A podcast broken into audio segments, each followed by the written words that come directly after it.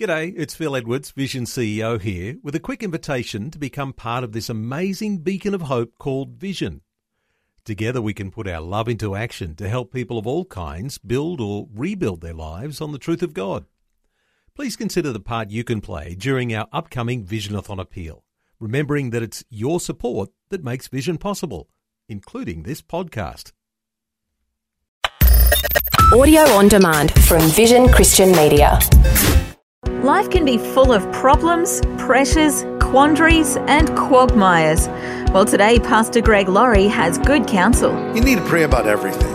Nothing's too small to pray about, nothing's too big to pray about. Lord, help me with this. I need wisdom. We're told in the book of James if any man lacks wisdom, let him ask of God who will give it generously and not hold it back. You need to reach out and take that wisdom because it's there for you.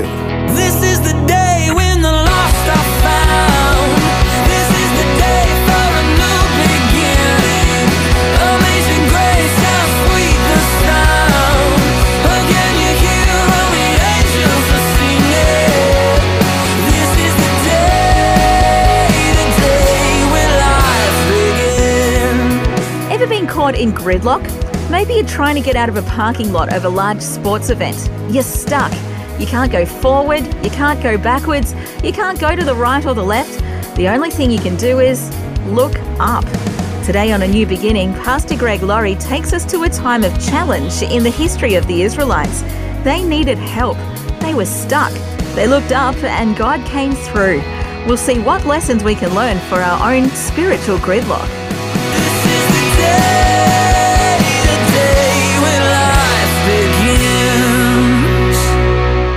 I read a story about a man that adopted a hippo, a hippopotamus, as a pet. He lived in South Africa, and apparently he found it when it was still a calf, and he raised it. He said he would ride it around like a horse and even brush its teeth. And he was quoted to say, He's like a son to me.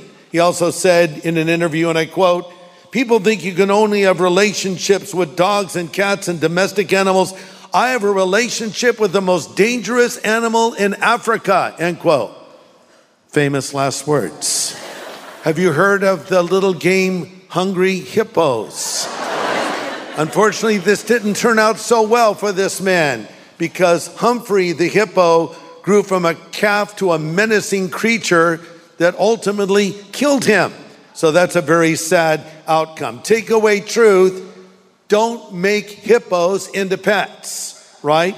But we can also do the same with sin. You know, maybe what we have what we might describe as a little sin. It's not a problem. We have control of it, but then it grows larger and larger. And then your sin starts taking you over. And that's what I want to talk about today. You know, the Bible doesn't compare the devil to a hippo, though hippos do kill more uh, people in Africa than lions, leopards, elephants, and water buffaloes combined. But still, the Bible compares the devil to a lion. 1 Peter 5 8 says, Stay alert, watch out. Your great enemy, the devil, prowls around like a roaring lion looking for someone to devour. Now, the devil can take many forms. He can come to us as the devil of hell or a fiery dragon, but he can also masquerade as an angel of light. If you don't answer his call at the front door, he'll knock at the back door and he might tunnel up through the floor. He's always looking for a way to get into our lives. Sometimes he'll slither in like a snake. And that is the case here in Joshua chapter 9. I guess the devil operates by the old adage which says, if you can't beat him, join him. So we see now the story of the Gibeonites. So the Gibeonites from the city of Gibeon was about 25 miles from uh, the camp of Israel. These inhabitants knew they could not defeat Israel, so they came up with a strategy. Let's get them to sign a deal with us. We'll pretend like we're coming from a long ways away. We're not even in this land that they're told by God to conquer. And we can deceive them and they'll give us immunity. So that's how the story begins in Joshua chapter 9, starting in verse 3.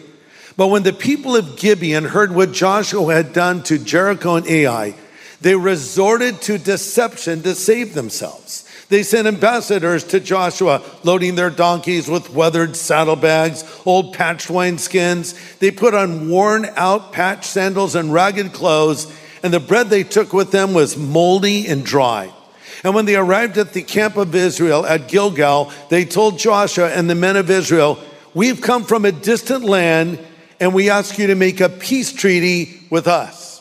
We'll stop there. Here's point number one if you're taking notes the spiritual battle never stops. Oh, I wish it would. I wish the devil would just take a day off, better yet, a month off, a year off, but he is always out there trying to destroy lives. The Bible describes him as always active, always working, seeking to undermine the work of God. Number two, don't make deals with the devil. More people have been brought down by the sin of compromise than probably any other. That warning from God was they will be a snare to you. Israel was now entangling themselves with these non believers, these Gibeonites that were going to pull them in the wrong direction. Point number three we need to pray about things before we decide. We need to pray about things before we decide. Joshua 9:14 says the Israelites examined their food, that would be the food of the Gibeonites. They brought this moldy bread. Oh, this was fresh out of the oven when we left home, and now it's all moldy. Oh, wow, okay, it looks good to me. So they looked at their food, but look at this. They did not consult the Lord. In other words, they didn't pray about it. With Jericho, God gave to Israel a battle plan. And with Ai, the same was true. But there was no battle plan with the Gibeonites. In other words, they didn't pray, hey, Lord, is this a trap? Is this a good thing? Should we enter into this agreement with these people? They didn't pray about it. You need to pray about everything. The Bible says in the book of Philippians, in everything by prayer and supplication with thanksgiving, let your requests be made known to God. It doesn't say in only giant, big things, in everything. Nothing's too small to pray about. Nothing's too big to pray about. Lord, help me with this. I need wisdom. We're told in the book of James if any man lacks wisdom, let him ask of God who will give it generously and not hold it back. See, God wants to give his wisdom generously to you. You need to reach out and take that wisdom because it's there for you. And in the case of Joshua, he could have gone to the high priest and asked for direction. Hey, should we make a deal with these guys? I'm not sure if this is a good thing. No, he didn't do any of that. So that's why it's always good to seek counsel. It's great to have you join us today for a new beginning. Pastor Greg Laurie is talking about the value of seeking the wisdom of others who know the Lord. We're in Joshua chapter 9 with today's message called Don't Make Deals with the Devil. Seek counsel from godly people, specifically, seek counsel from people that have been around the block a few times. You know, when I was a brand new Christian, I befriended a bunch of adults who were old enough to be my parents. I would like go hang around Chuck Smith. I would hang around others that really helped me. A pastor named Romaine at Calvary Chapel of Costa Mesa. Another man named Keith Ritter that became very helpful and influential to me. And then later I met Alan Redpath, who was a great British preacher, and I became friends with Billy Graham and others. I would spend time with them. I would ask them questions. I think when we're young, we want to hang around all the young kids, and that's fine. But I always felt like I could learn so much more from older, godly people. And there's wisdom there. You can ask them questions. It's like you're not the first generation experiencing what you're experiencing. I know it has a different name or a different look, and I know there are many challenges young people are facing today that are unique to their time. But at the same time, there's a lot of collective wisdom that is there for you if you'll seek it out from others. Proverbs 15 22 says, Plans go wrong for lack of advice. Many advisors bring success. To this day, I still seek out biblical counsel from a lot of people that I look up to. Uh, I have something I need to decide about, and I'll say, What do you think about this? What's your opinion on that? I found that really helps me make my decision. Another thing that helps me decide if something is the will of God or not is do I have the peace of God about it? Colossians 3 5 says, Let the peace of God rule in your life, or as another translation puts it, let God's peace act as an umpire in your life, settling with finality all matters that arise. Umpires are not very popular now, are they? Because they got to make that call. He's safe, he's out. Touchdown. No, there was a penalty. People turn on the umpires. Let the peace of God act as an umpire in your life. You say, I don't know what you're talking about. There might be something that looks good on the outside. You say, I think this is God's will for me. Uh, circumstantially, everything's fallen into place. This is a good investment. This is a good relationship. This is a good business opportunity. This is an open door for ministry. Pray about it. because inside you might have sort of a lack of peace or something about it that isn't sitting right. That's why I like to have time to think about things before I say yes. Let me just think about that for a while. Let me pray about that for a while because I want the peace of God. The Bible says you go out with joy and you'll be led forth with peace in Isaiah 55. I try not to make rash decisions. So, in closing, the Gibeonites, they didn't have to do this. It could have just come, hey, we're the Gibeonites, our city 25 miles away. We know that you are blessed by God. We've heard the miracle story. So, how about this? We want to repent of our sins. We want to turn from our wickedness. We want to stop sacrificing our babies on the altars of pagan gods. And we want to follow the God of Abraham, Isaac, and Jacob. We want to become believers. They could have been. They could have been. Did God not spare Rahab the harlot?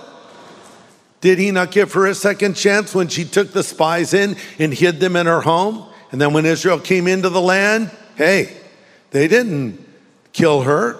They said, Oh, you, you're part of us now. But no, these Gibeonites didn't want to believe. They wanted to live in their sin. And they tricked Israel. But here's the thing we serve a God of second chances. I can't change my past, nor can you, any more than I can unscramble an egg. All I can do with my past is learn from it. And if I've sinned, admit I've sinned, repent of my sin, accept the forgiveness of God, and move forward. The title of this message is Don't Make Deals with the Devil. I think some people think they've made a deal with the devil that's unbreakable. I've heard people say they made a deal with the devil, they sold their soul to Satan. How would you know? Newsflash, you can't sell your soul to Satan. And I'll tell you why. Your soul is not yours to sell. God says, All souls are mine, the soul of the Father and the Son. So I can't sell my soul to the devil or broker some deal with Lucifer where if he gives me this, then he controls me for the rest of my life. Nonsense. All deals are off ever since Jesus Christ died on the cross and broke the power of Satan. Because in the book of Colossians, and it says Christ disarmed powers and authorities, speaking of satanic powers, and made a public spectacle of them, triumphing over them by the cross. So when Jesus said one word from Calvary, tetelestai, which is translated, it is what? Finished. You're right. It's finished. What's finished? The power of Satan in your life, the stranglehold of the devil, any addiction that has a grip on you right now, any lifestyle you can't break free from, it is finished. Christ broke that power. Now, do you want that power broken? See, the problem is sometimes we still want to live in that old life. We don't want to be free. But if you want to be free, if you want to be forgiven, if you want a second chance, it's there for you. All you need to say to Satan is, All deals are off. We're done here. You get nothing. Not a hoof will be left behind. You can't have any area of my life at all. The Bible says, Submit to God, resist the devil, and he will flee from you. See, the problem is we don't resist the devil. we have conversations with the devil. You say, What do you mean? Well, we check out what he's offering. Hey, I'd never do it, but just for my knowledge, what is it you're offering? No, no, don't, don't let him do that. Remember when God said to Adam and Eve they could eat of any tree in the garden, but stay away from the tree of the knowledge of good and evil? Pretty clear. Enjoy yourselves. Enjoy my creation. Just stay away from that tree. Scene two Adam and Eve at the tree they shouldn't be by. And there's the devil coming as a serpent, offering his wares. You know the rest of the story. They gave into it, and sin spread throughout the human race. Here's the thing when you're a Christian, you don't have to be afraid of the devil anymore. But if you're not a Christian, you should be really scared of the devil because he's real, he's powerful, far more powerful than you or me. I'm no match for him. There's nothing I can do that can keep him away from me. The only force or power out there greater than that of Satan is the power of God himself. Now, when Christ comes to live in your life, you no longer have to be afraid of the devil. When the devil comes knocking at your front door, you just say, Jesus, would you mind getting that? and when the devil says, Oh, okay, I'm, uh, never mind, he'll move on. And here's my question Is Christ living in your life? Maybe I'm talking to somebody today that needs a second chance. Somebody today that is trapped by sin or some kind of an addiction. But you must admit your sin and turn from it and ask Christ to come into your life. Jesus died on that cross for you.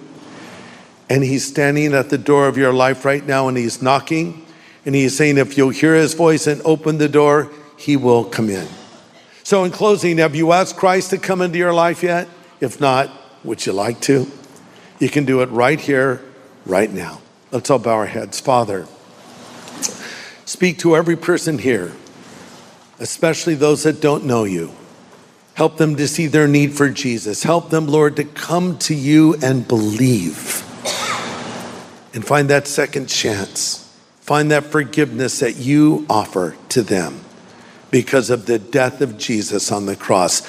Now, while our heads are bowed and our eyes are closed and we're praying, would you like your sin forgiven? Would you like to know that when you die, you will go to heaven? Would you like a second chance in life? Just pray this prayer right where you are after me. Pray these words Lord Jesus, I know that I'm a sinner, but I know that you're the Savior who died on the cross for my sin.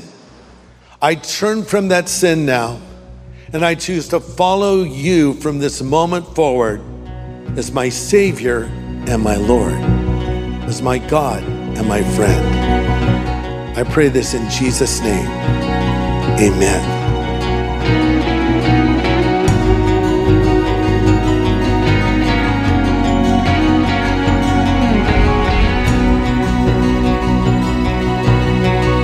Pastor Greg Laurie with an important prayer with those who are making a decision for the Lord today. And if you've just taken that step, well, first of all, know that your sins are forgiven. The Bible says that the Lord is faithful and just to forgive us of our sin and cleanse us from all unrighteousness. And we'd love to welcome you into the family of God. Let us send you something to help you get started off right. We'd like to send you a New Believers Growth Pack. Just ask for one free of charge when you call 1 800 Pray For Me. That's 1 800 772 936. And the team would love to pray with you too. Call 1 800 772 936 today. Next time on A New Beginning, we move ahead to Joshua chapter 14 and look at an inspiring example of how to enjoy a wholehearted relationship with God.